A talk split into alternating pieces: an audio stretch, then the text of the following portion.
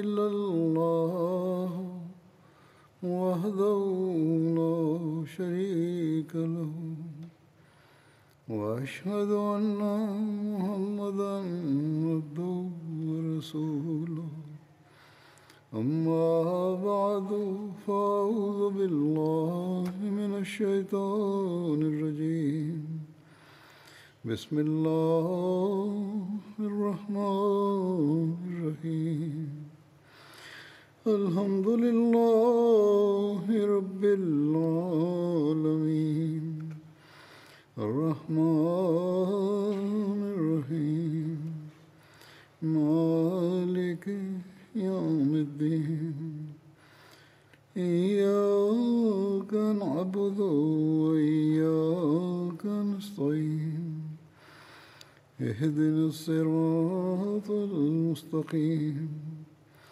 صراط الذين أنعمت عليهم غير المغضوب عليهم ولا الضالين.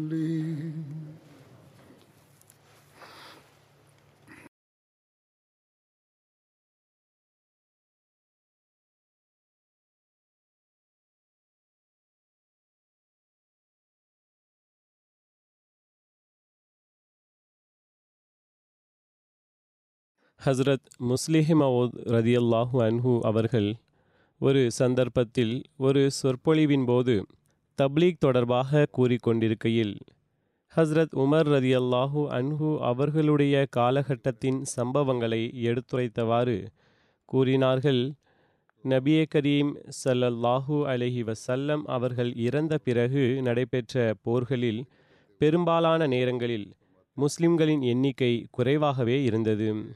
சிரியாவின் போரின் போது சிப்பாய்களுடைய எண்ணிக்கை மிக குறைவாகவே இருந்தது. ஹஸ்ரத் அபு ஒபைதா ரதியல்லாஹு அன்ஹு அவர்கள் ஹஸ்ரத் உமர் ரதியல்லாஹு அன்ஹு அவர்களிடம் எதிரிகள் அதிக எண்ணிக்கையில் இருக்கிறார்கள். எனவே ஒரு படையை அனுப்ப ஏற்பாடு செய்யுங்கள் என்று எழுதினார்கள். ஹஸ்ரத் உமர் ரதியல்லாஹு அன்ஹு அவர்கள் அதை பரிசீலனை செய்தபோது அரேபியாவை சுற்றியுள்ள பகுதிகளில் இளைஞர்கள் கொல்லப்பட்டிருந்தனர் அல்லது அவர்கள் அனைவரும் ஏற்கனவே இராணுவத்தில் சேர்ந்து விட்டிருந்தனர். எனவே ஒரு புதிய படையை நியமிக்க இயலாது என்பது தெரிய வந்தது அன்னார் ஆலோசனை பெறுவதற்காக ஒரு கூட்டத்தை நடத்தினார்கள். மற்றும் பல்வேறு கோத்திர மக்களை அழைத்து இந்த விஷயத்தை அவர்கள் முன்வைத்தார்கள். அதற்கு அவர்கள் ஒரு கோத்திரம் இருக்கின்றது அங்கிருந்து சில வீரர்கள் கிடைக்கலாம் என்று கூறினார்கள். ஹஸ்ரத் உமர் ரதி அல்லாஹூ அன்ஹு அவர்கள் ஒரு அதிகாரியை இந்த கோத்திரத்திலிருந்து இளைஞர்களை உடனடியாக ஒன்று திரட்டுமாறு கட்டளையிட்டார்கள். மேலும் ஹஸ்ரத் அபு உபைதா ரதி அல்லாஹூ அன்ஹு அவர்களிடம் சில நாட்களில் உங்களது உதவிக்காக உங்களை வந்தடையும் ஆறாயிரம் வீரர்களை அனுப்புகிறேன் என்று எழுதினார்கள். இன்ன இன்ன கோத்திரத்திலிருந்து மூவாயிரம் பேர் உங்களை வந்தடைவார்கள். மீதமுள்ள மூவாயிரம் பேர்கள் அம்ருபின் மாதி கர்புக்கு அனுப்புகிறேன் என்று கூறினார்கள்.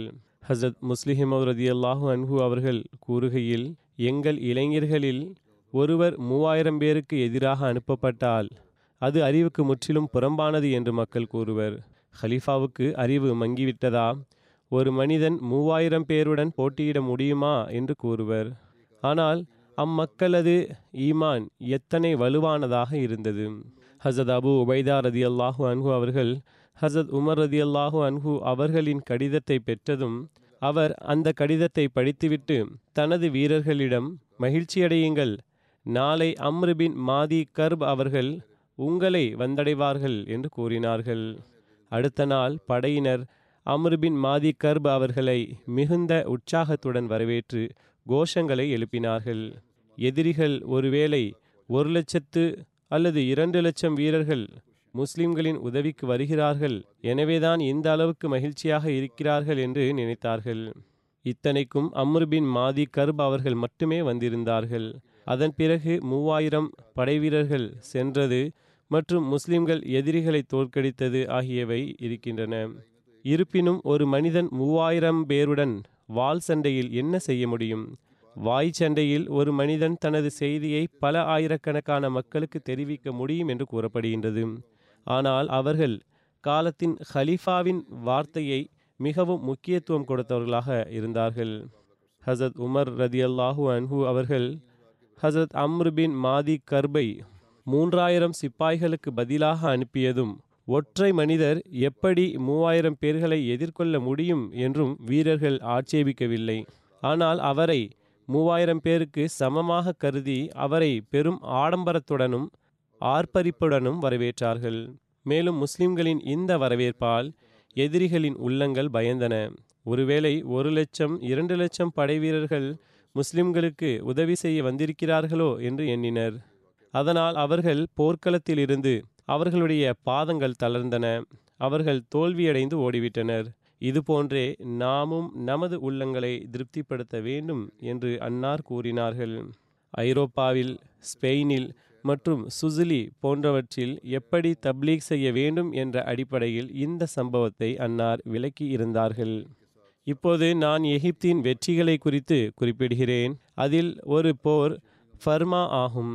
ஃபர்மா நைல் நதியின் துணை நதிகளில் ஒன்றான மத்திய தரைக்கடல் மற்றும் பலூசிக்கு அருகில் ஒரு மலையில் அமைந்துள்ள ஒரு புகழ்பெற்ற எகிப்திய நகரமாகும்.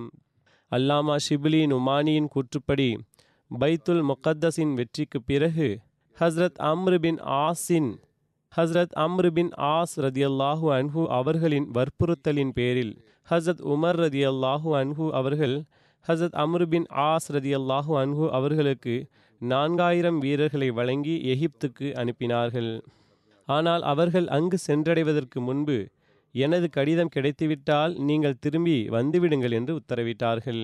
அரீஷை அடைந்ததும் ஹஸ்ரத் உமர் ரதியல்லாஹு அன்ஹு அவர்களின் கடிதம் கிடைத்தது. மேற்கொண்டு முன்னேறுவதற்கு தடுத்து இருந்த போதிலும் நிபந்தனையின் பேரில் அதாவது கட்டளை யாதினில் ஹஸ்ரத் அம்ரு ரதியல்லாஹு அன்ஹு அவர்கள் தற்போது நாம் எகிப்தின் எல்லைக்குள் வந்துவிட்டோம் என்று கூறி அரீஷை கடந்து ஃபர்மா வந்தடைந்தார்கள். அல் இக்திஃபா என்பது இஸ்லாமிய போர்கள் பற்றிய குறிப்புகள் அடங்கிய புத்தகமாகும். அதில் எழுதப்பட்டுள்ளதாவது ஹஸ்ரத் அம்ருபின் ஆஸ் ரதியல்லாஹு அன்ஹு அவர்கள் ஃபர்மா எனும் இடத்தை அடைந்தபோது அவருக்கு ஹஸ்ரத் உமர் ரதியல்லாஹு அன்ஹு அவர்களது கடிதம் கிடைத்தது. ஆனால் ஹஸ்ரத் உமர் ரதியல்லாஹு அன்ஹு அவர்கள் கூறியது போல் இந்த கடிதத்தில் திரும்பிச் சொல்ல திரும்பிச் செல்ல உத்தரவு இருக்கக்கூடாது என்று பயந்து அவர் கடிதத்தை பெற்றுக்கொள்ளவில்லை. அவர் முன்னேறி சென்றார். அவர் ரிஃபாவிற்கும் அரீஷுக்கும் இடையில் ஒரு சிறிய நகரத்தை அடைந்தார். அது எகிப்தின் எல்லைக்குள் இருப்பதாக தெரிவிக்கப்பட்டது. எனவே அன்னார் கடிதத்தை வாங்கி அதை வாசித்தார்கள். அதில் உங்களுடன் இருந்த முஸ்லிம்களுடன் திரும்ப வேண்டும் என்று எழுதியிருந்தது. எனவே அன்னார் தன்னுடன் இருந்த மக்களிடம் இது எகிப்தில் உள்ளது என்று உங்களுக்கு தெரியாதா? என்று கேட்டார்கள். அதற்கு அவர்கள் ஆம் என்றார்கள். அவர் கூறினார் அமீருல் முமினீன் அவர்கள் ஒருவேளை நான் எகிப்தின் எல்லையை அடையும் முன் வரை அவருடைய கடிதத்தை பெற்றால் நான் திரும்பி வர வேண்டும் என்று கட்டளையிட்டுள்ளார்கள். எனக்கு இந்த கடிதம் எகிப்தின் எல்லைக்குள் நுழைந்த பிறகு எனக்கு இந்த கடிதம் கிடைத்தது. எனவே அல்லாஹ்வின் பெயரால் புறப்படுங்கள் என்று கட்டளையிட்டார். ஹசரத் அம்ருபின் ஆஸ் ரதி அல்லாஹு அன்ஹு அவர்கள் பாலஸ்தீனத்தில் இருந்ததாகவும் அனுமதியின்றி அவர் தனது தோழர்களுடன் எகிப்துக்கு சென்றதாகவும் மற்றொரு அறிவிப்பில் கூறப்பட்டுள்ளது. ஹஸ்ரத் உமர் ரதி அல்லாஹூ அன்ஹு அவர்களுக்கு இது பிடிக்கவில்லை. அதனால் ஹஸ்ரத் உமர் ரதி அல்லாஹூ அன்ஹு அவர்கள் ஹஸ்ரத் அம்ரு பின் ஆஸ் ரதி அல்லாஹூ அன்ஹு அவர்களுக்கு ஒரு கடிதம் எழுதினார்கள். ஹசரத் உமர் ரதி அல்லாஹூ அன்ஹு அவர்களின் கடிதம் ஹஸ்ரத் அம்ரு பின் ஆஸ் ரதி அல்லாஹூ அன்ஹு அவர்களுக்கு அரிஷுக்கு அருகில் இருந்தபோது கிடைத்தது. ஆனால் அவர் அரிஷை அடையும் வரை அந்த கடிதத்தை படிக்கவில்லை. பின்னர் அவர் கடிதத்தை வாசித்தார். அந்த கடிதத்தில் உமர் இப்னு ஹத்தாப் ரதியல்லாஹு அன்ஹு அவர்கள் தரப்பிலிருந்து அமர் பின் ஆஸ் அவர்களது பெயரில் என்று அதில் எழுதப்பட்டிருந்தது. அதில் எழுதப்பட்டிருந்ததாவது அம்மா பாத் நிச்சயமாக நீங்கள் உங்கள் தோழர்களுடன் எகிப்துக்கு சென்றுள்ளீர்கள். அங்கு ஏராளமான ரோமானியர்கள் உள்ளனர். உங்களுடன் இருக்கும் மக்கள் சிலரே. என் வாழ்நாளின் மீது ஆணையாக உங்களுக்கு அல்லாஹ் நன்மை செய்யட்டும். அவர்களை உங்களுடன் அழைத்துச் செல்லாமல் இருந்திருந்தால் நன்றாக இருந்திருக்கும். நீங்கள் எகிப்துக்கு செல்லவில்லை என்றால் திரும்பி வாருங்கள். இந்த பயணத்தின் போது ஃபர்மாவுக்கு முன் இஸ்லாமிய படை எந்த ரோமானிய சிப்பாயையும் சந்திக்கவில்லை. யாரும் ரோமானிய சிப்பாய்களை சந்திக்கவில்லை. ஆனால் அவரை எகிப்தியர்கள் பல்வேறு இடங்களில் வரவேற்றனர். முதலில் ஃபார்மாவில் முதலில் ஃபர்மாவில் ஒரு மோதல் ஏற்பட்டது. ரோமானியர்களுக்கு இந்த செய்தி கிடைத்ததும் வெவ்வேறு அறிவிப்புகள் கிடைத்தன. ஆனால் எகிப்தின் எல்லையிலுள்ள அரீஷை அடைந்த பிறகு கடிதம் கிடைத்தது. இல்லாவிடில் நாங்கள் எகிப்தை அடைந்ததும் கடிதத்தை திறப்போம் என்று சாக்கு கூற முடியாது. இருப்பினும் அவர்கள் எகிப்தை அடைந்து விட்டதனால் அவர்கள் முன்னேற வேண்டியிருந்தது. ஏனென்றால் விசுவாசிகளது பாதம் பின்வாங்குவதில்லை.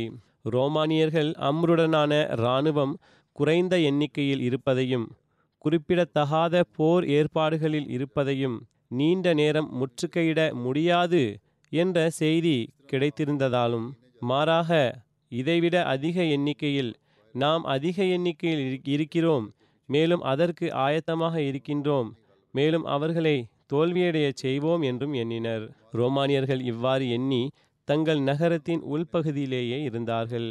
மறுபுறம் ஹஸ்ரத் அம்ருபின் ஆஸ் ரதி அல்லாஹு அன்ஹு அவர்களுக்கு ரோமானியர்களின் இராணுவ வலிமை ஆயுதங்கள் மற்றும் எண்ணிக்கையின் அடிப்படையில் நம்மை விட பல மடங்கு வலுவானவர்கள் என்று அறிந்தார்கள். எனவே அவர் திடீரென்று தாக்குதல் தொடுத்து ஃபைசலின் கதவுகளை திறக்காமல் அல்லது இந்நகரத்தின் உணவு தீர்ந்து பசியால் பரிதவிக்கும் நிலை ஏற்பட்டு வெளியே வரும் வரை பொறுமையாக முற்றுகையிடலாம் என திட்டமிட்டார்கள். அதனால் அவர்கள் முற்றுகையிட்டனர். மறுபுறம் முற்றுகை கடினமாகிக் கொண்டிருந்தது. மற்றும் ரோமானியர்களும் தனது பிடிவாதத்திலிருந்து பின்வாங்கவில்லை. முற்றுகை பல மாதங்கள் நீடித்தது. சில நேரங்களில் சில ரோமானிய படைகள் வெளியே வந்து இரண்டு அல்லது நான்கு நான்கு முறை தாக்கிவிட்டு பின்வாங்கும். இந்த மோதல்களில் முஸ்லிம்களே வெற்றி பெற்றனர். ஒரு நாள் ரோமானிய படைகளின் ஒரு குழு குடியேற்றத்திலிருந்து வெளியே வந்து முஸ்லிம்களை எதிர்த்து போராடியது. அதிலும் முஸ்லிம்களே ஆதிக்கம் செலுத்தினார்கள். மேலும் ரோமானியர்கள் தோல்வியுற்று தங்களது பகுதிக்கு திரும்ப ஓடினார்கள். முஸ்லிம்கள் அவர்களை துரத்தி ஓடுவதில் அதிக வேகத்தை காட்டினார்கள். சிலர் ரோமானியர்கள் அவர்களை அடைவதற்கு முன்பே வாயில்களை அடைந்தனர். கதவுகளை திறந்து வெற்றிக்கான வழியை தெளிவுபடுத்தினர். பில்ஃபீஸ் வெற்றி எவ்வாறு நடந்தது? ஹசரத் அம்ருபின் பின் ஆஸ் அன்ஹு அவர்கள் பபிலஸை நோக்கி திரும்பியதும் ரோமானிய இராணுவம் அவர்களது வழியை தடுத்தது. பபிலிஸ் சிரியாவின் வழியில் ஃபுஸ்தாதுக்கு முப்பது மைல் தொலைவில் அங்கிருந்த ஒரு நகரமாகும். முஸ்லிம்கள் பாபிலோன் கோட்டையை அடைய முடியாதபடி வழி அடைக்கப்பட்டது. பாபிலோன் பண்டைய அகராதியில் எகிப்தின் நுழைவாயில் என்ற பெயரில் பயன்படுத்தப்பட்டுள்ளது. குறிப்பாக எங்கு ஃபுஸ்தாத் அமைந்துள்ளதோ அது முன்னர் பாபிலோன் என்று அழைக்கப்பட்டது. ரோமானிய இராணுவம் இங்கு சண்டையிட விரும்பியது. ஆனால் ஹசத் அம்ருபின் ஆஸ் ரதியல்லாஹு அன்ஹு அவர்களிடம் கூறினார்கள் நாங்கள் எங்கள் விஷயத்தை உங்கள் முன் வைக்கும் வரை அவசரப்பட வேண்டாம். என்னாலே எவ்வித முறையீடும் எஞ்சியிருக்காது என்பதற்காக. அப்போது அவர்கள் உங்களிடமிருந்து எங்களிடம் அபு மரியாமை ஒரு தூதராக அனுப்புங்கள் என்றார்கள். அதனால் அவர்கள் சண்டையை நிறுத்தி இரண்டு தூதர்களை அனுப்பினார்கள். இரண்டு தூதர்களும் பல்பிலீஸ் வாசிகளின் துறவிகள் ஆவார்கள். ஹசரத் அம்ர் அவர்களுக்கு இஸ்லாத்தை ஏற்கவோ அல்லது ஜிஸ்யாவை கொடுக்குமாறும் கூறி கூறினார்கள். ஹசரத் அம்ரு பின் ஆஸ் ரதியல்லாஹு அன்ஹு அவர்கள் இஸ்லாத்தை ஏற்கவும் அல்லது ஜிஸ்யாவை கொடுக்குமாறும் கூறினார்கள். மேலும் எகிப்து மக்களை பற்றி நீங்கள் அதை வென்றுவிட்டீர்கள். என்ற நபிகள் நாயகம் சல்லல்லாஹு அலஹி வசல்லம் அவர்களின் கூற்றை எடுத்து வைத்தார்கள். மேலும் அது எப்படிப்பட்ட தேசம் என்றால் அது கிராத்துக்கு பெயர் போன ஊராகும். நீங்கள் அதனை வெற்றி பெற்றதும் அதன் குடிமக்களிடம் தயவுடன் நடந்து கொள்ளுங்கள். ஏனென்றால் அவர்களுக்கு ஒரு பொறுப்பும் கருணை உறவும் இருக்கின்றது. அல்லது பொறுப்பும் உறவும் இருக்கின்றது என்று கூறினார்கள். அந்த இரு தூதர்களும் இந்த விஷயத்தை கேட்டு இது மிகவும் தொலைவில் உள்ள உறவாகும். அதனை நபிமார்கள்தான் முழுமைப்படுத்த முடியும். எங்களை செல்ல விடுங்கள் நாங்கள் திரும்பி வந்து கூறுவோம் என்று கூறினார்கள். ஹசரத் அம்ருபின் ஆஸ் ரதி அல்லாஹூ அன்ஹு அவர்கள் என்னை போன்ற மனிதரை ஏமாற்ற முடியாது. நான் உங்களுக்கு மூன்று நாள் கால அவகாசம் கொடுக்கிறேன். நீங்கள் நன்றாக விஷயத்தை சிந்தித்து பாருங்கள் என்று கூறினார்கள். இரண்டு தூதர்களும் எங்களுக்கு ஒரு நாள் அவகாசம் தாருங்கள் என்று கேட்டார்கள். அன்னார் அவர்களுக்கு மேலும் ஒரு நாள் கால அவகாசம் கொடுத்தார்கள். இரண்டு தூதர்களும் கபத்திகளின் தலைவர் முக்கவுக்கஸ் மற்றும் ரோமானிய பேரரசர் எகிப்தின் ஆட்சியாளரான அர்த்தபூனிடம் திரும்பி முஸ்லிம்களின் விஷயத்தை எடுத்துரைத்தார்கள். அர்த்தபூன் ஏற்றுக்கொள்ள மறுத்து சண்டையிட தீர்மானித்து இரவோடு இரவாக முஸ்லிம்கள் மீது தாக்குதல் தொடுத்துவிட்டான். அர்த்தபூனின் படையின் எண்ணிக்கை இந்த இராணுவத்தின் எண்ணிக்கை பன்னிரண்டாயிரம் என்று கூறப்படுகின்றது. இந்த போரில் அர்த்தபூனின் இராணுவத்தின் எண்ணிக்கை கணிசமான எண்ணிக்கையில் முஸ்லிம்கள் வீரமரணம் அடைந்தனர். மேலும் ஆயிரம் ரோமானிய வீரர்கள் கொல்லப்பட்டனர் மற்றும் மூவாயிரம் வீரர்கள் கைப்பற்றப்பட்டனர். முஸ்லிம்கள் அவனை அவனது இராணுவத்துடன் சேர்த்து இஸ்கந்தரியா வரை தோற்கடித்தனர். முஸ்லிம்கள் ஒரு மாத காலம் பில்பீஸில் தங்கியிருந்தனர் என்பதை வரலாற்று ஆசிரியர்கள் ஒப்புக்கொள்கிறார்கள். இதற்கிடையே சண்டை தொடர்ந்தது. இறுதியில் முஸ்லிம்கள் வெற்றி பெற்றனர். ஆனால் இந்த போர் மென்மையானதாக இருந்ததா அல்லது குறைவானதாக இருந்ததா என்ற கருத்தில் முரண்பாடு இருக்கின்றது. இந்த போரின் போது ஒரு சம்பவம் நிகழ்ந்தது. அது முஸ்லிம்களின் ஞானம் மற்றும் மேன்மையான நல்லொழுக்கத்திற்கு சான்றாகும். சம்பவம் யாதெனில் பில்பீஸில் அல்லாஹு தஆலா முஸ்லிம்களுக்கு வெற்றியை வழங்கிய போது அதில் மக்கூக்கஸின் மகள் அர்மா நாவா என்ற பெண் கைது செய்யப்பட்டாள். அவள் தனது தந்தையின் செல்ல மகளாக இருந்தாள். அவளுடைய தந்தை அவள் கான்ஸ்டன்டைன் பின் ஹெர்குலிஸுடன் மனம் முடித்து வைக்க விரும்பினார். அவள் திருமணத்திற்கு உடன்படவில்லை. அதனால் அவள் பொழுதுபோக்குக்காக தன் பணிப்பெண்ணுடனும் பல்பீஸ் வந்திருந்தாள்.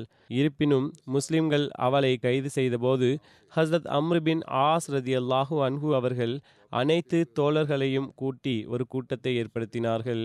எல்லாம் வல்ல அல்லாஹ்வின் கட்டளையை ஓதினார்கள். ஜசாவுல் எஹ்சானி இல்லல் எஹ்சான் நன்னடத்தையின் வெகுமதி நன்னடத்தையை தவிர வேறு ஏதாவது இருக்க முடியுமா?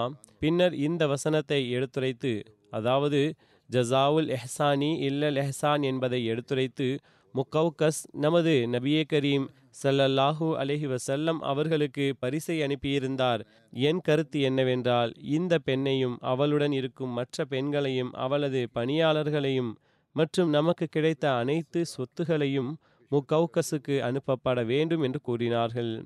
அம்ருபின் ஆஸ் ரதியல்லாஹு அன்ஹு அவர்களுடைய இந்த கருத்தை அனைவரும் ஏற்றுக்கொண்டார்கள். பிறகு ஹஸ்ரத் அம்ருபின் ஆஸ் அல்லாஹு அன்ஹு அவர்கள் முக்கவுக்கஸின் மகள் அர்மனுசாவை அவளது அனைத்து நகைகளுடனும் மற்ற பெண்கள் மற்றும் பணியாளர்களுடனும் அவளது தந்தையிடம் மிகுந்த மரியாதையுடன் அனுப்பி வைத்தார்கள். திரும்பி வரும்போது அவளது பணிப்பெண் அர்மனோசாவிடம் நாம் எல்லா பக்கங்களிலும் அரேபியர்களால் சூழப்பட்டிருக்கிறோம் என்று கூறினாள். நான் அரேபிய கூடாரத்தில் உயிர் மற்றும் கண்ணியத்துடன் பாதுகாப்பாக இருக்கின்றேன். ஆனால் என் தந்தையின் கோட்டையில் எனது உயிருக்கு பாதுகாப்பு இல்லை என்று அர்மனோசா கூறினாள். பிறகு அவள் தன் தந்தையை அடைந்தபோது அவளுடனான முஸ்லிம்களது அணுகுமுறையைக் கண்டு மகிழ்ந்தார். உம் தனீன் என்ற இடத்தில் பெற்ற வெற்றியின் குறிப்பு உள்ளது. பில்பீஸின் வெற்றிக்கு பிறகு ஹசரத் அம்ருபின் ஆஸ் ரதியல்லாஹூ அன்ஹு அவர்கள் பாலைவனத்தின் எல்லையில் முன்னேறி நைல் நதியில் ராஜன் வளைகுடாவின் மூலத்திற்கு அருகில் உம்முதினின் குடியேற்றத்தை அடைந்தார்கள். இந்த வளைகுடா சூயஸுக்கு அருகிலுள்ள எகிப்தின் நகரத்தை ரோமானிய பெருங்கடலும் இணைக்கின்றது. அங்கு இன்றைய கெய்ரோ சுற்றுப்புறம் அஸ்பாக்கியா அமைந்துள்ளது. அங்குதான் அக்காலகட்டத்தில் ரோமானியர்கள் முற்றுகையிட்ட உம்தனின் என்ற பகுதி இருந்தது. அதன் அருகே நைல் நதியின் கரை இருந்தது. அதன் மீது பல கப்பல்கள் நின்றிருந்தன.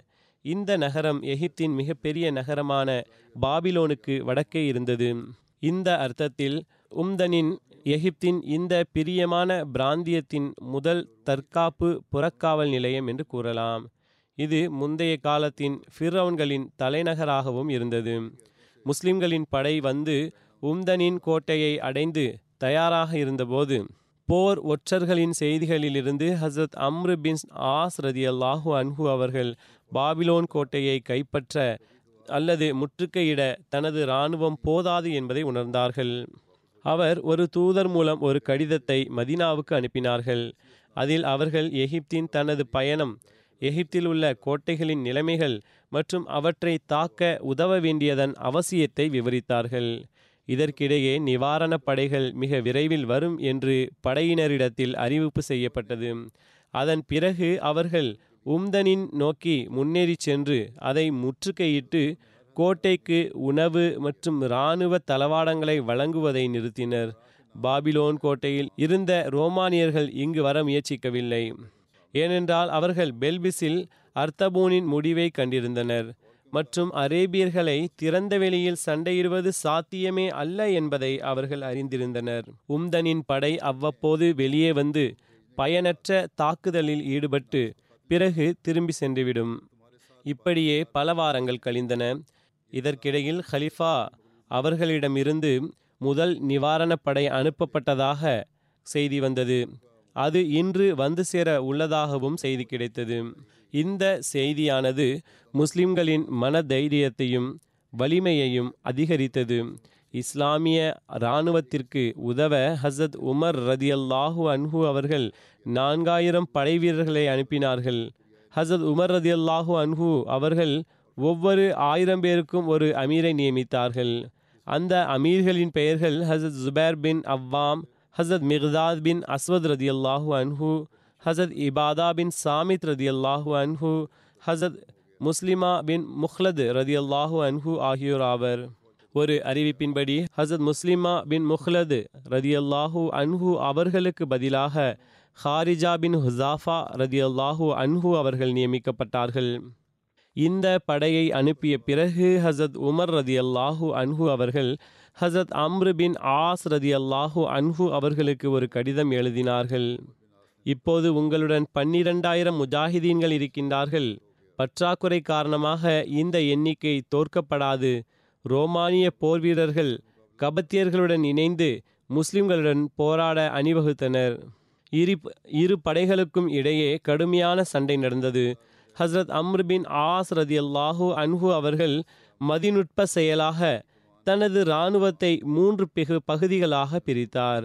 ஒரு பகுதி செம்மலை அருகே ஒரு இடத்திலும் மற்றொரு பகுதி உம்தினுக்கு அருகே நைல் நதிக்கரையில் ஒரு இடத்திலும் மீதமுள்ள படை எதிருக்கு எதிராக சண்டையிடவும் கொண்டு சென்றார்கள். இரண்டு படைகளும் கடுமையாக சண்டையிட்டு கொண்டிருந்தபோது செம்மலையில் மறைந்திருந்த இராணுவம் வெளியே வந்து பின்னால் இருந்து தாக்கியது. அது அவர்களின் இராணுவ அமைப்பையே சீர்குலைத்து விட்டிருந்தது. அவர்கள் உம்முதீனின் நோக்கி தப்பிச் சென்றனர். இஸ்லாமிய படைகளின் மற்ற பகுதி அங்கே தயாராக இருந்தது. அது அவர்களின் வழியை தடுத்தது. இதனால் ரோமானிய படை முஸ்லிம்களின் மூன்று படைகளுக்கு இடையே சிக்கிக்கொண்டது. எதிரி படை தோற்கடிக்கப்பட்டது. பல்வேறு வெற்றிகள் உம்முதனின் வெற்றிக்கு பிறகு முதலில் அம்ரு பின் ஆஸ் ரதியல்லாஹு அன்ஹு அவர்கள் ஃபாயும் பகுதியை வெற்றி கொண்டார்கள். மற்றும் இந்த போரில் அந்த பிராந்தியத்தின் தலைவன் கொல்லப்பட்டான். பிறகு ஐநு ஷம்ஸில் முஸ்லிம்கள் ரோமானியர்களுடன் போரிட்டார்கள். முன்னதாக ஹசத் அம்ரு பின் ஆஸ் ரதியல்லாஹு அன்ஹு அவர்களுக்கு ஆதரவாக எட்டாயிரம் முஜாஹிதீன்களின் படை போராளிகளின் படை வந்து சேர்ந்தது. அதற்கு ஹஸ்ரத் அம்ரு பின் ஆஸ் ரதியல்லாஹு அன்ஹு அவர்களுக்கு ஆதரவாக அதற்கு ஹசரத் ஜுபேர் பின் அவ்வாம் அவர்கள் தலைமை வகித்தார்கள். மற்றும் ஹசரத் இபாதா பின் சாமித் ரதியல்லாஹு அன்ஹு ஹசரத் மிக்தாத் பின் அஸ்வத் ரதியல்லாஹு அன்ஹு மற்றும் முஸ்லிமா பின் முஹ்லித் ரதியல்லாஹு அன்ஹு ஆகியோரும் அடங்குவார்கள். இந்த போரிலும் முஸ்லிம்கள் வெற்றி பெற்றனர். பின்னர் முஸ்லிம்கள் ஃபையூமின் மாகாணம் முழுவதையும் வெற்றி கொண்டனர். முஸ்லிம் படைகளின் ஒரு பகுதி மானூஃபியா மாகாணத்தின் இரண்டு நகரங்களான அஸ்ரிப் மற்றும் மனூஃப் ஆகிய இடங்களை வெற்றி கொண்டது பாபிலோன் அல்லது ஃபுஸ்தாதின் கோட்டை வெற்றி கொள்ளப்பட்டதை பற்றி இவ்வாறு எழுதப்பட்டுள்ளது. போர் முற்றுகையிடப்பட்ட இப்பகுதி இப்போது ஃபுஸ்தாத் என்று அழைக்கப்படுகின்றது. ஹஸ்ரத் அம்ருபின் ஆஸ் ரதி ரதியல்லாஹு அன்ஹு அவர்கள் ஒம்தினனை வெற்றி கொண்ட பிறகு பாபிலோனின் கோட்டையை நோக்கி முன்னேறினார்கள். அந்த கோட்டையை வலுவாக முற்றுகையிட்டார்கள். அந்த பகுதியின் பெயர் ஃபுஸ்தாத் ஆகும். அவ்வாறு பெயர் வைக்கப்பட காரணம் அரபியில் ஃபுஸ்தாத் என்று கூடாரத்தை அழைப்பார்கள். ஹஸ்ரத் அம்ரு பின் ஆஸ் ரதியல்லாஹூ அன்ஹு அவர்கள் கோட்டையை வென்ற பிறகு இங்கிருந்து அணிவகுத்துச் செல்ல உத்தரவிட்ட போது ஒரு புறா தற்செயலாக ஹசத் அம்ரு பின் ஆஸ் ரதியல்லாஹூ அன்ஹு அவர்களுடைய கூடாரத்தில் கூடு கட்டியிருந்தது. அவரது கண்கள் அதன் மீது விழுந்தபோது கூடாரத்தை இங்கே விட்டுவிடும்படி கட்டளையிட்டார்கள். ஹசத் உமர் ரதி அல்லாஹூ அன்ஹு அவர்கள் இஸ்கந்தரியாவிலிருந்து திரும்பி வந்து அதே கூடாரத்திற்கு அருகில் ஒரு நகரத்தை நிறுவினார்கள். எனவே அந்த நகரம் ஃபுஸ்தாத் என அறியப்பட்டது. கோட்டையில் பாதுகாவலர்களின் எண்ணிக்கை ஐந்து முதல் ஆறாயிரம் என மதிப்பிடப்பட்டது. அவர்கள் எல்லா வகையிலும் ஆயுதம் ஏந்தியிருந்தார்கள். ஹசத் அம்ரு ரதியல்லாஹூ அன்ஹு அவர்கள் பாபிலோன் கோட்டையை முற்றுகையிடத் தொடங்கினர். இஸ்கந்தரியாவுக்கு பிறகு இது மிகவும் வலுவான கோட்டையாக இருந்தது மற்றும் வலுவான செங்கற்களால் ஆனது மற்றும் அனைத்து பக்கங்களிலும் நைல் நதியின் நீரால் சூழப்பட்டிருந்தது. ஏனெனில் இது நைல் நதியில் அமைந்திருந்தது. மற்றும் கப்பல்கள் மற்றும் படகுகள் அதிகாரப்பூர்வ தேவைகளுக்காக கோட்டையின் வாசல்கள் வரை வந்தடைந்தன. அரசாங்கத்திற்கு ஒரு சிறந்த இடமாக அது இருந்தது. அரேபியர்கள் இந்த கோட்டையை தாக்க தேவையான கருவிகள் அவர்களிடத்தில் இல்லை அல்லது அதற்கு தயாராக இல்லை. ஹசத் அம்ரு ரதியல் ஹசத் அம்ரு பின் ஆஸ் ரதி அல்லாஹூ அன்ஹு அவர்கள் முதலில் அதை முற்றுகையிட்டு அதை முற்றுகையிட தயாரானார்கள். எகிப்தின் ஆட்சியாளரான மக்கௌகஸ் ஹசரத் அம்ரு பின் ஆஸ் ரதி அல்லாஹூ அன்ஹு அவர்களுக்கு முன்பே கோட்டையை அடைந்து போருக்கு ஏற்பாடு செய்திருந்தான். ஹசரத் ஜுபேர் ரதி அல்லாஹூ அன்ஹு அவர்கள் குதிரையில் அகலை சுற்றி சென்று ஆங்காங்கே தேவையான எண்ணிக்கையிலான சவாரி மற்றும் வீரர்களை நியமித்தார்கள். முற்றுகை தொடர்ச்சியாக ஏழு மாதங்கள் நீடித்தது. வெற்றி அல்லது தோல்வி முடிவு செய்யப்படவில்லை. இந்த நேரத்தில் ரோமானிய படை சில நேரங்களில் கோட்டையிலிருந்து வெளியே வந்து சண்டையிடும். ஆனால் பின்னர் திரும்பிச் செல்லும்.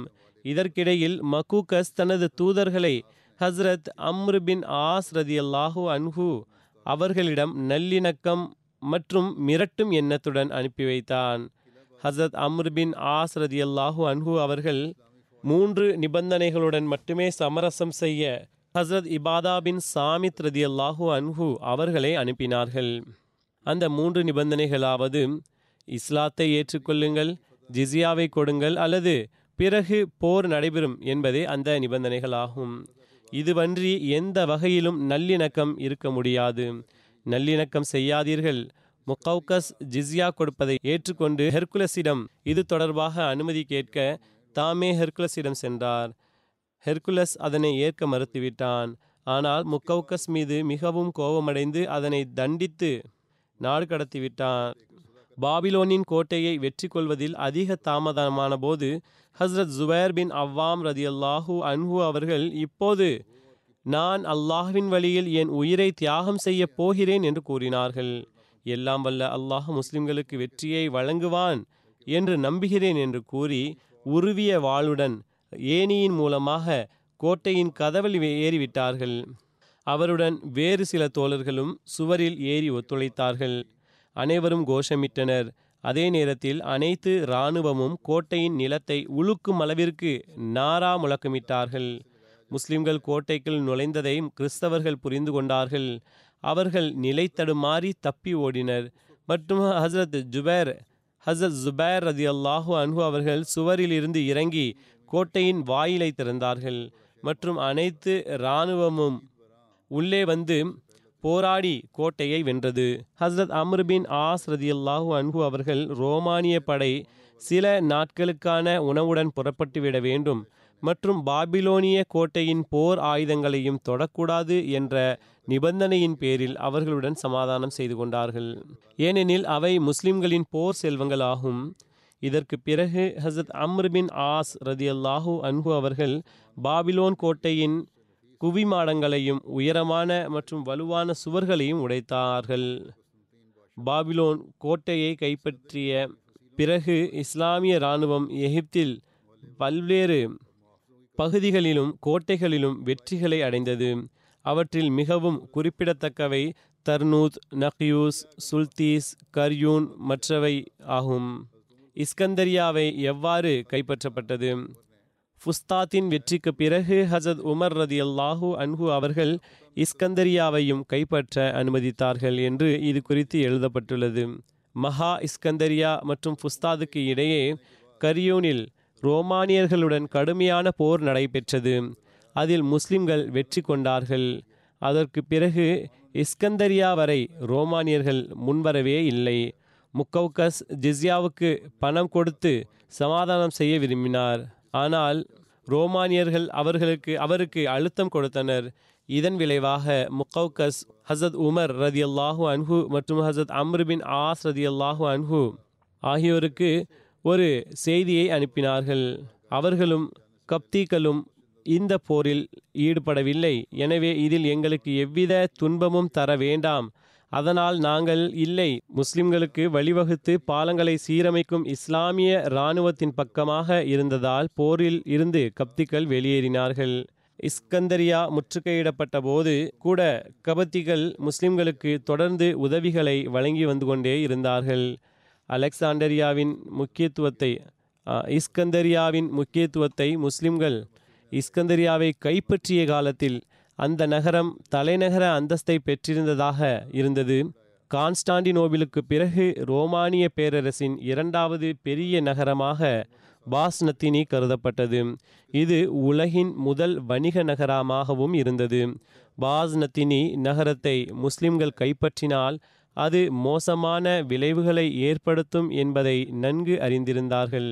ரோமானியர்கள் மிக நன்கு அறிந்திருந்தார்கள். இந்த கவலையில் இஸ்கந்தரியாவில் அரேபியர்கள் மேலோங்கி இருந்தால் ரோமானியர்கள் அழிந்து விடுவார்கள் என்று ஹெர்குலெஸ் கூறினார்.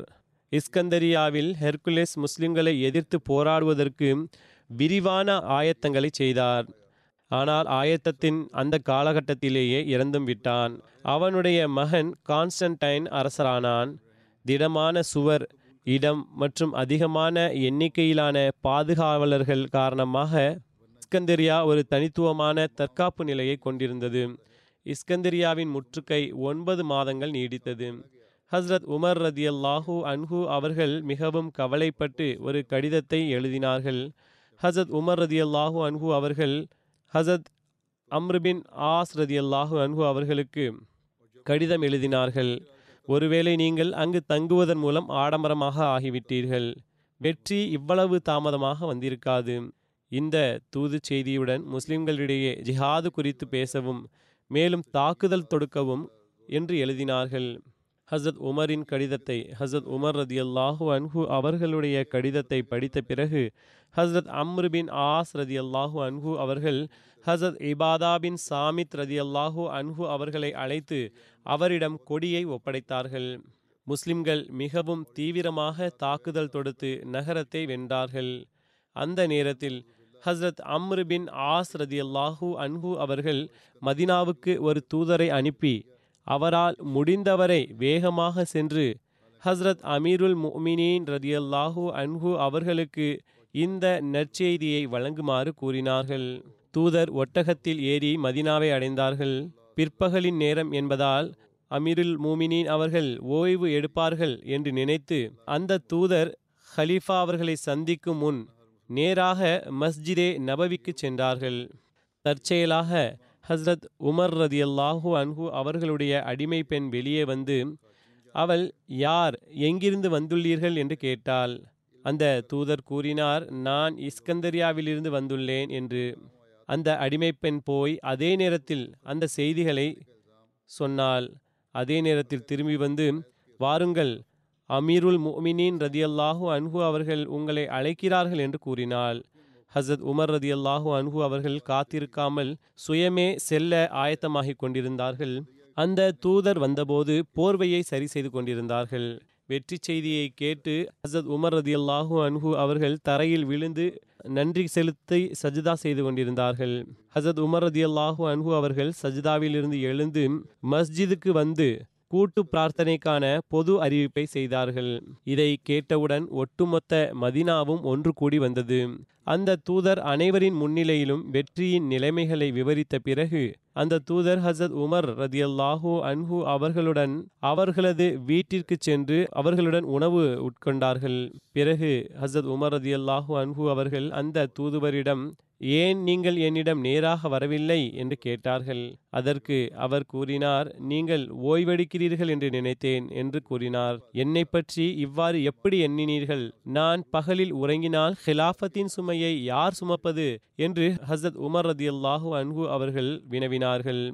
இஸ்கந்தரியாவை கைப்பற்றியதன் மூலம் முழு எகிப்தும் கைப்பற்றப்பட்டது. இந்த போர்களில் பலர் சிறைப்பிடிக்கப்பட்டனர் அனைத்து கைதிகளையும் பற்றி ஹசத் உமர் ரதி அல்லாஹூ அன்ஹு அவர்கள் ஒரு கடிதத்தில் ஹசத் அம்ரு பின் ஆஸ் ரதி அல்லாஹூ அன்ஹூ அவர்களுக்கு கடிதம் எழுதினார்கள். அனைத்து கைதிகளையும் பற்றி ஹசத் உமர் ரதி அல்லாஹூ அன்ஹு அவர்கள் ஒரு கடிதத்தில் ஹசத் அம்ரு பின் ஆஸ் ரதி அல்லாஹூ அன்ஹு அவர்களுக்கு ஒரு கடிதத்தை எழுதினார்கள்.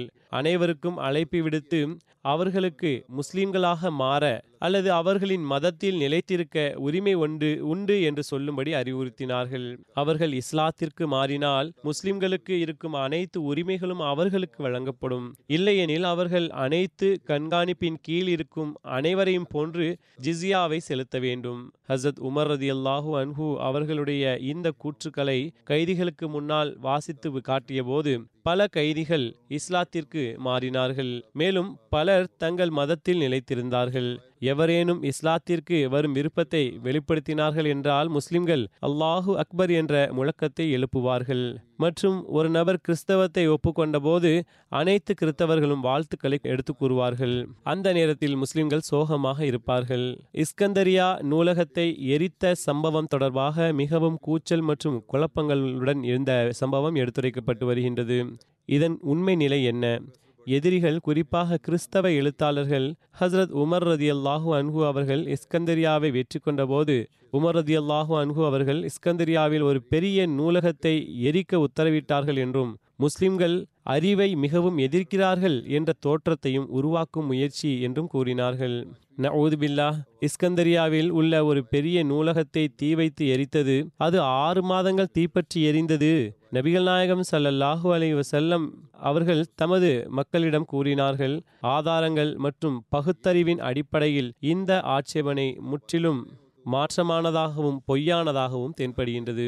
ஏனென்றால் அந்த சமுதாயத்திற்கும் ஏனென்றால் எந்த சமுதாயத்திற்கு அதன் ரப்பும் மேலும் தூய வழிகாட்டி ரசூல் சல்லல்லாஹூ அலேஹி வசல்லம் அவர்களும் தலபுல் இல்மி ஃபரீசத்துன் அலா குல்லி முஸ்லிமின் என்று கூறினார்களோ? அதாவது அறிவை பெறுவது ஒவ்வொரு முஸ்லிமின் மீதும் கடமையாகும் என்று கூறினார்களோ? அதே போன்று உத்லுபுல் இல்ம வலௌபிஸ்ஸீன் என்று கூறினார்களோ? அதாவது அறிவை தேடுபவர் சீனாவிற்கு செல்ல நேரினும் அறிவை தேட வேண்டும் என்று கட்டளையிட்டுள்ளார்கள். அறிவு மற்றும் புத்திசாலித்தனம் மற்றும் சிந்தனைக்காக புனித குர்ஆனில் டஜன் கணக்கான வசனங்கள் மற்றும் கட்டளைகள் உள்ளன. அவ்வாறான மக்களின் மீது நூலகத்தை எரித்தவர்கள் என்று ஆட்சேபனை செய்வது பகுத்தறிவுக்கு மற்றும் மார்க்க கோட்பாட்டிற்கு முற்றிலும் புறம்பானதாகும். அது மட்டுமின்றி கிறிஸ்தவ மற்றும் ஐரோப்பிய அறிஞர்கள் உட்பட பல அறிஞர்கள் இதனை மறுத்துள்ளார்கள். மற்றும் இஸ்கந்தரியாவின் நூலகம் எரிக்கப்பட்டது முற்றிலும் ஒரு புனைந்து கூறப்பட்ட பொய் என்பதையும் ஜோடிக்கப்பட்ட பொய் என்பதையும் நிரூபித்துள்ளார்கள். எனவே ஒரு எகிப்திய அறிஞர் முகமது ரசா தனது புத்தகம் சீரத் ஹசத் உமர் ஃபாரூக் ரதியல்லாஹு அன்ஹு என்ற நூலில் இந்த ஆட்சேபனையை குறிப்பிட்டு இஸ்கந்திரியாவில் ஏற்பட்ட தீயை குறித்து எழுதுகின்றார்கள். அதை அபுல் ஃபரஜ் மலத்தி குறிப்பிட்டுள்ளார். அவர் இதை ஒரு குறுகிய வரலாற்று புத்தகத்தில் பதிவும் செய்துள்ளார்.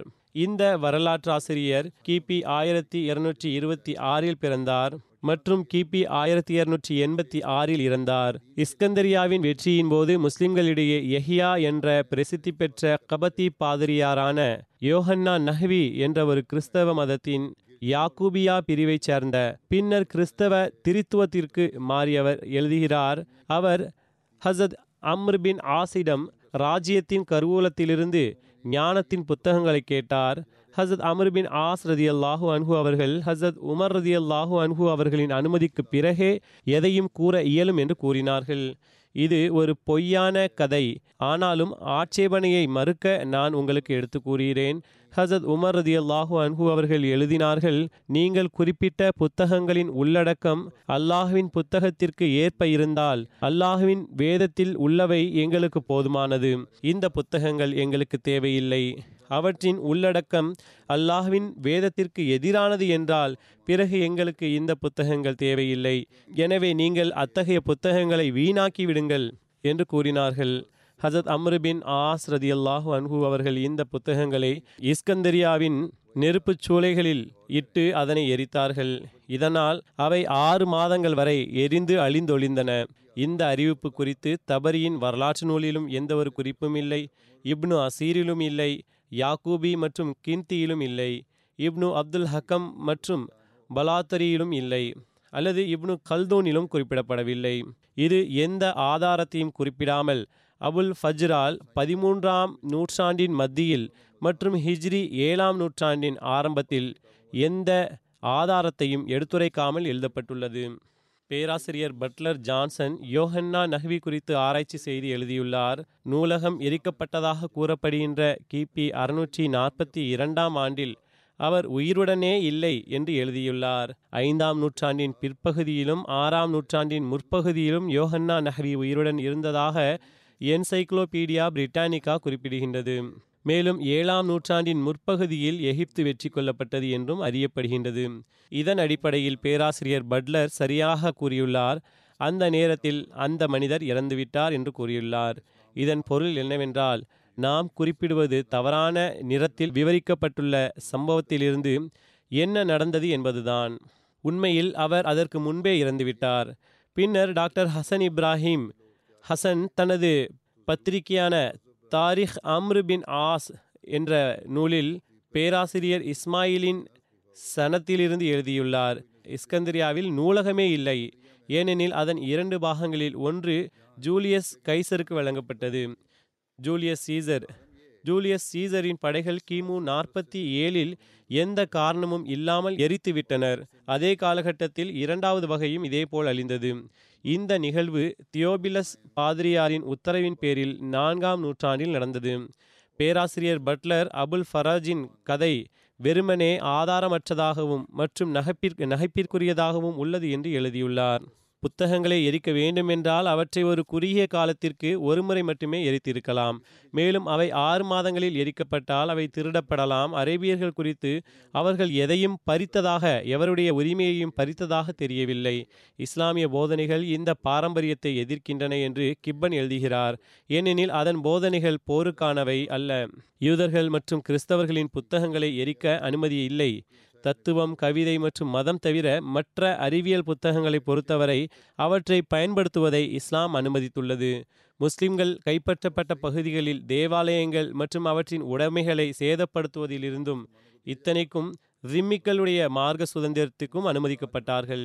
எனவே அமீருல் மோமினின் அவர்கள் இஸ்கந்தரியாவின் நூலகத்தை எரிக்க கட்டளையிட்டார்கள் என்று கூறுவது பகுத்தறிவுக்கு முற்றிலும் புறம்பானதாக இருக்கின்றது. ஹசத் ஹலிஃப்துல் மசீர் ரதி அல்லாஹூ அன்ஹு அவர்கள் இந்த ஆட்சேபனையை தனது புத்தகமான தஸ்தீகே பிராஹினே அஹமதியாவில் இந்த ஆட்சேபனையை குறிப்பிட்டு பதிலளித்தவாறு கூறுகின்றார்கள். ஃபெய்லோன்ஸின் அதிகாரியின் வேண்டுகோளுக்கு இணங்க படைத்தளபதியான அம்ர் அவர்கள் அமீருல் முமினின் உமர் இரண்டாவது ஹலிஃபா ரதி அல்லாஹு அன்பு அவர்களிடம் இந்த நூலகத்தை குறித்து வழிகாட்டல் கேட்டார்கள். அவர்கள் எழுதினார்கள் உடனடியாக எரித்து விடுங்கள் என்று. ஆறு மாதங்கள் வரை அது சூளையில் எரிந்து கொண்டிருந்தது என்று எழுதப்பட்டிருக்கிறது. நீங்கள் எழுதுகிறீர்கள் இந்த மக்கள் இல்லை என்கிறார்கள். இந்த ஆட்சேபனை மதகுருமாரின் பாமரத்தனத்தின் விளைவு மட்டுமே. அதில் எந்த யதார்த்தமும் இல்லை. இது இஸ்லாத்தின் வழக்கம் என்றால் ஹசத் உமரதியல்லாஹு ரதியல்லாஹு அன்ஹு அவர்களுடைய காலகட்டத்தில் இஸ்லாமியர்கள் யூதர்கள் மற்றும் கிறித்தவர்களின் புனித புத்தகங்களை தங்கள் மகிழ்ச்சியான நேரத்தில் எரித்திருப்பார்கள் என்று முதல் ஹலிஃபா கூறுகின்றார்கள். அந்நாட்களில் புனித புத்தகங்களை கொண்ட மதங்களே முதலில் கருத்தில் கொள்ளப்பட்டன.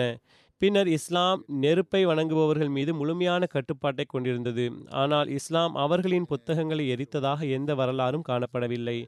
இஸ்லாத்தின் ஹலிஃபாக்களிடம் அதாவது இந்த பழக்கம் இருந்திருந்தால் அதன் நிலைத்திருப்பதற்கான காரணங்கள் இஸ்லாத்தில் எப்போதாவது இருந்திருக்கும். அதை தடுக்க இஸ்லாத்தில் எதுவும் இல்லை இரண்டாவதாக ஹசத் ஹலித்துல் மசி ரதியுல்லாஹ் அனுபவர்கள் அவர்கள் கூறுகையில் மத புத்தகங்களை எரிப்பது இஸ்லாமிய மன்னர்கள் மற்றும் இஸ்லாமிய மக்களின் வேலை என்றால் கிரேக்க தத்துவம் கிரேக்க மருத்துவம் கிரேக்க அறிவியல் ஆகியவற்றை அரபு மொழியில் மொழிபெயர்க்க முடிந்திருக்காது. ஆனால் அது இருந்திருக்க வேண்டும். பராஹினி அஹ்மதியாவை பொய்ப்படுத்துகின்றவர்களுக்கு பராஹினி அஹ்மதியாவில் அதன் மறுப்பிற்காக எழுதுகிறார்கள் பதில் எழுதுகிறார்கள் அல்லது முதல் ஹலிஃபா தனது நாட்டிலிருந்து எந்த முன்னுதாரணத்தையும் கொடுத்திருக்க மாட்டார்கள். மேலும் அவர்கள் இஸ்கந்தரியாவில் கடலை கடக்க வேண்டியதில்லை. அதன் ஆராய்ச்சிக்காக கடலை கடக்க வேண்டியதில்லை. இந்தியாவில் எந்தெந்த புத்தகங்கள் எரிக்கப்படுகின்றன என்பதை இங்கே எழுதுங்கள். நான்காவது இஸ்லாம் இந்தியாவை எழுநூறு ஆண்டுகளுக்கு மேலாக ஆட்சி செய்தது.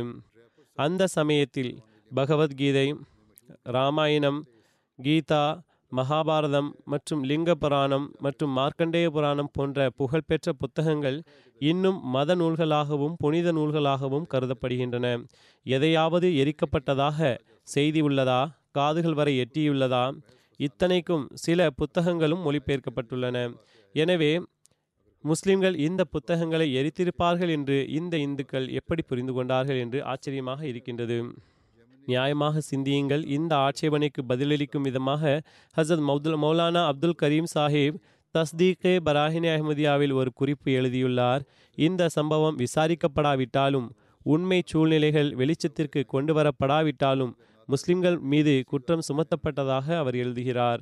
ஆனால் இப்போது நியாயமான சிந்தனையுள்ள மற்றும் வலதுசாரி அறிஞர்களிடையே அத்தகையவர்கள் மிக குறைவு. முஸ்லிம்களுக்கு எதிரான நியாயமற்ற குற்றச்சாட்டுகள் இந்த குற்றச்சாட்டுக்கான காரணம் பெரும்பாலும் தப்பெண்ணம் அல்லது அறியாமை மற்றும் குற்றம் சாட்டப்பட்டவருக்கு உண்மையான ஆதாரங்கள் இருந்தபோதும் அதாவது இந்த கதையை விவரித்து இரண்டு வரலாற்றாசிரியர்கள் இந்த சம்பவத்திற்கு ஐந்தரை ஆண்டுகளுக்கு பிறகு பிறந்தனர். மற்றும் சிலருக்கு முதல் ஆதாரம் இருந்தது. அலெக்சாண்டரியாவின் அதாவது இஸ்கந்தரியாவின் நூலகத்தில் தனது ஆராய்ச்சியில் பல புத்தகங்களை எழுதிய செயின்ட் க்ரோவ் இந்த பாரம்பரியத்தை மறுத்து ஜூலியஸ் சீசர் போரின் போது இந்த புத்தகங்கள் எரிக்கப்பட்டதாக கண்டறிந்தார். Plutarch the life of Caesar Julius Caesar எதிரிகளின் கைகளில் விழுந்துவிடக்கூடாது என்ற பயத்தில் தனது கப்பல்களை தீ வைத்து எரித்தார். அலெக்சாண்டர் புகழ்பெற்ற நூலகத்தை எரிக்கும் அளவுக்கு தீ பரவியது. அதாவது இஸ்கந்தரியாவின் புகழ்பெற்ற நூலகத்தை எரிக்கும் அளவிற்கு தீ பரவியது. ஹெய்டன் தனது புத்தகத்தில் dictionary of dates relating to all ages என்ற நூலில் இந்த அழிவுக்கு முற்றிலும் தவறானது சந்தேகத்திற்குரியது என்று அவர்கள் ஒருவேளை இது இஸ்லாத்திற்கு எதிரானது என்றால் எரித்துவிட வேண்டும் என்று கூறியதை முஸ்லிம்களும் ஏற்றுக்கொள்ளவில்லை. சிலர் இந்த கருத்தை கிபி முன்னூற்றி தொண்ணூற்றி ஒன்றில் இறந்த இஸ்கந்தரியாவின் பிஷப் தியோபிலஸுக்கு மற்றவர்கள் கார்டினல் ஜேம்ஸும் காரணம் என்று கூறினார்கள். இது கிபி ஆயிரத்தி ஐநூறில் இருந்தது பின்னர் அவர் எழுதினார் நமது புகழ்பெற்ற இளைஞர் டாக்டர் லைட்டர் இந்த பொய்யான பாரம்பரியத்தை தனது புத்தகமான சுனனுல் இஸ்லாம் என்ற அந்த நூலிலும் பின்பற்றியுள்ளார். மற்றும் டாக்டர் சாஹிப் தனது விசாரணையில் ஏமாற்றப்பட்டதை அறிந்து வருத்தமாக உள்ளது. புகழ்பெற்ற புத்தகத்தில் டாக்டர் ஜான் வில்லியம் டிராப்பர் தவறான அறிக்கையாளர்களிடமிருந்து இந்த அறிக்கையை மேற்கோள் காட்டினார். ஆனால் பின்னர் அவரது அறிக்கையின் தவறை ஒப்புக்கொண்டார். உண்மையில் இந்த நூலகம் ஜூலியஸ் சீசரின் போரில் எரிக்கப்பட்டன என்று எழுதப்பட்டுள்ளது. இப்போது இந்த அறிக்கை முற்றிலும் பயனற்றது மற்றும் வெறும் கற்பனை என்று முற்றிலும் உறுதியாக கூற முடியும். வருத்தப்படுவதற்குரிய விஷயம் என்னவென்றால் கிரானடா சமவெளியில் கடும் நெருப்பின் தீப்பிழம்புகளுக்கு இடையில் எண்பதாயிரம் அரபு பேனாவினால் எழுதப்பட்ட புத்தகங்களை வெறித்தனமாக கார்டினல் ஜிமினஸ் ஒப்படைத்தார் என்பது புலம்ப வேண்டிய விஷயமாகும். அதனை முஸ்லிம்களிடமிருந்து கிறிஸ்தவர்கள் பறித்தபோது அவர்கள் கிரனடா நூலகத்திலிருந்து எண்பதாயிரம் கையால் எழுதப்பட்ட புத்தகங்களை எரித்தனர். இஸ்லாத்தை குறை கூறுவதற்கு பதிலாக இதுதான் உண்மையான அழுகைக்குரிய விஷயமாக இருக்கின்றது. Conflict between religion and science என்ற நூலை பார்க்கவும். எப்படி இருந்தாலும் லைப்ரரியை எரித்ததாக ஒரு குறிப்பு இருந்தது. இது குற்றம் சாட்டப்படுகிறது.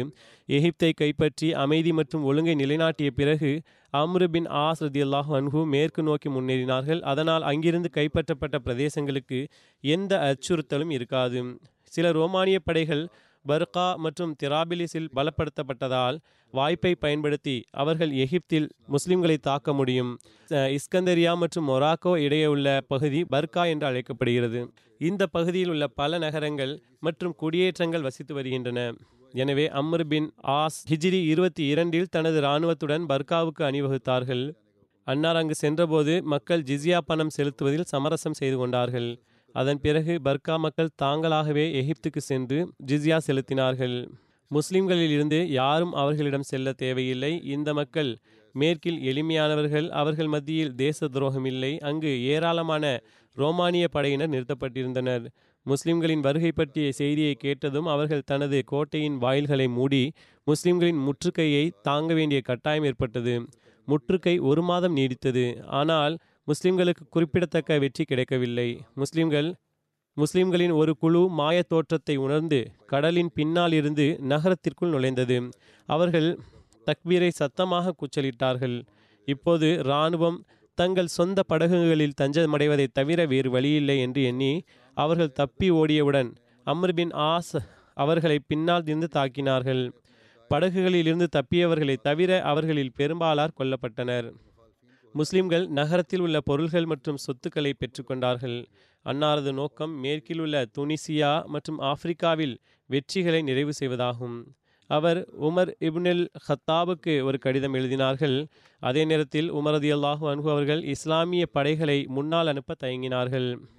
குறிப்பாக சிரியாவிலிருந்து திராபிலஸ் வரை வெற்றிகரமாக கைப்பற்றப்பட்டதால் அவர் கைப்பற்றப்பட்ட பிரதேசங்களில் இன்னும் முழுமையாக திருப்தியடையவில்லை. திராபிலஸ் நகரத்தில் அணிவகுப்பு ஹசத் உமர் ஃபாரூக் ரதி அல்லாஹு அவர்களுடைய ஆட்சியின் போது இஸ்லாமிய சாம்ராஜ்யத்தின் கோலம் தொலைதூர பகுதிகளின் எல்லைகளை தொடத் தொடங்கியது. இஸ்லாமிய சாம்ராஜ்யம் உலக வரைபடத்தில் தோன்றியது. கிழக்கில் ஜஹூன் மற்றும் சிந்து நதிகள் முதல் மேற்கில் ஆப்பிரிக்காவின் பாலைவனங்கள் வடக்கில் ஆசியாவின் மலைகள் மற்றும் ஆர்மீனியா முதல் பசிபிக் பெருங்கடல் வரை தெற்கில் எகிப்தின் தெற்கு பகுதி ஆகியவை இதில் பல்வேறு நாடுகள் மதங்கள் நாடுகள் மற்றும் நாகரிகங்கள் உயிர் பெற்றன. அதாவது இஸ்லாமிய அரசாங்கம் எகிப்தின் பிரதேசத்தை ஆக்கிரமிக்கவில்லை. அவர்கள் நாகரிகமாக இருந்தார்கள். மற்ற அனைவரும் அமைதியுடனும் வாழ்ந்து வந்தார்கள். இஸ்லாத்தின் நீதி மற்றும் கருணையின் ஆவி இஸ்லாமிய மதம் இந்த உலகில் ஆயிரக்கணக்கான எதிர்ப்புகளை மீறி அதன் நம்பிக்கைகள் மற்றும் வழிபாடுகள் மற்றும் நாகரிகத்தை எதிர்ப்பவர்களுக்கு முழு உரிமைகளை வழங்கியது மற்றும் அவர்களின் வாழ்க்கையை முழுமையாக மதித்தது.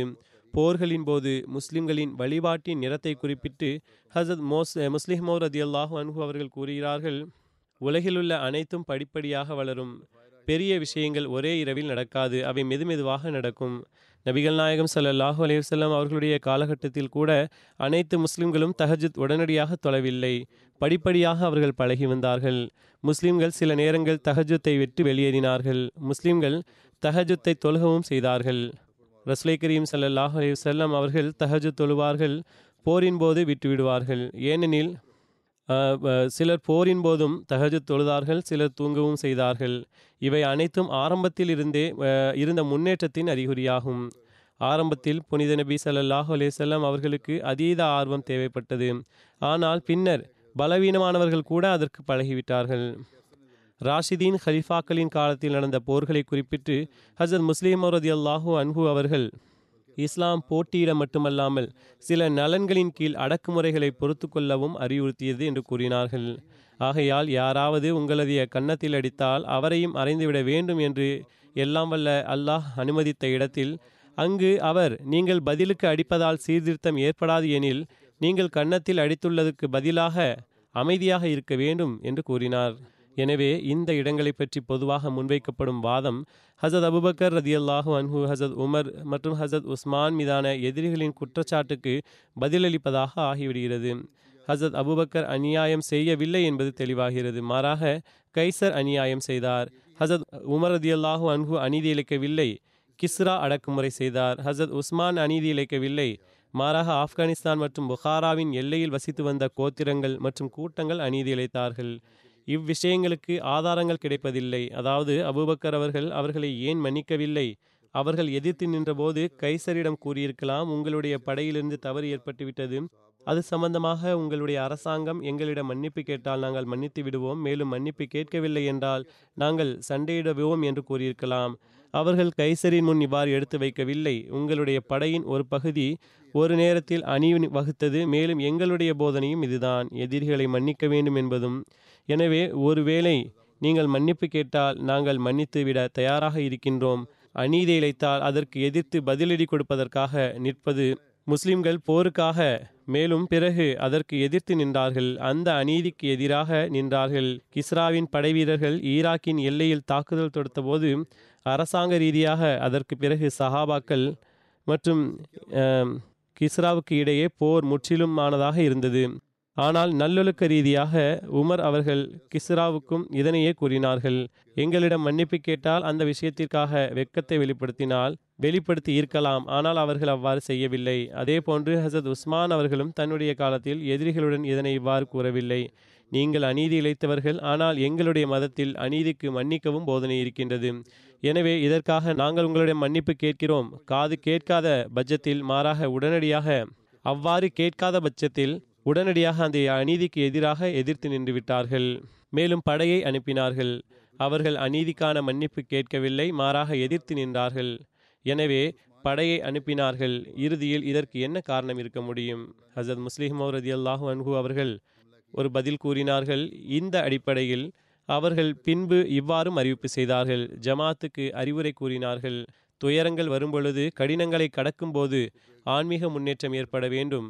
மேலும் இந்த கோட்பாட்டை ஒருவேளை நாம் இன்று நினைவில் வைக்க வேண்டும். அல்லது கடிதங்கள் மற்றும் துன்பங்களை நாம் நினைவில் கொள்ள வேண்டும். பிறகு நினைவில் கொள்ளுங்கள். இந்த துன்பங்கள் துயரங்கள் இருக்கின்றன. நம்மை இறைவனுடைய அருகாமைக்கு கொண்டு செல்ல விரும்புகின்றன. மேலும் இந்த வெற்றிகள் தான் பிறகு ஒரு காரணியாக அமைகின்றன. ஒருவேளை இந்த விஷயங்களில் நாம் அச்சத்தின் பின் இருந்து விடுவோம் என்றால் மேலும் நமது சீர்திருத்தத்தின் பக்கம் கவனம் செலுத்தவில்லை என்றால் பிறகு முன்னேற்றம் பெற முடியாது. ஆம் முன்னேற்றம் கிடைத்துவிட்டால் இந்த துன்பங்களும் அகன்றுவிடும்.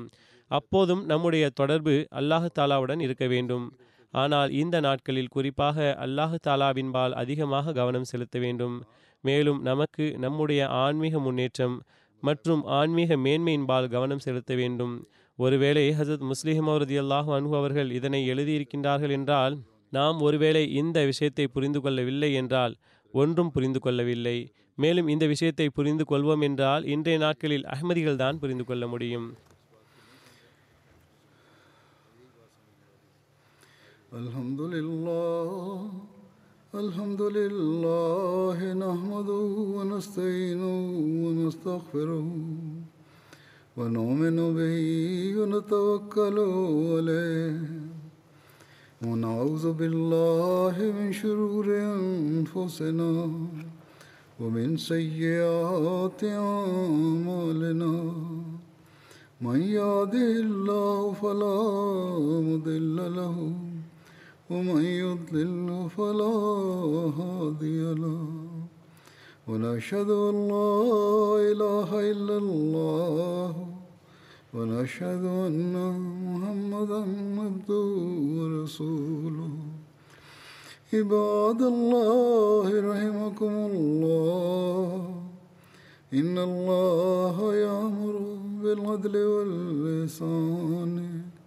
وإيتاء ذي القربى وينهى عن الفحشاء والمنكر والبغي يعظكم لعلكم تذكرون. اذكروا الله يذكركم وادعوه يستجب لكم ولذكر الله أكبر.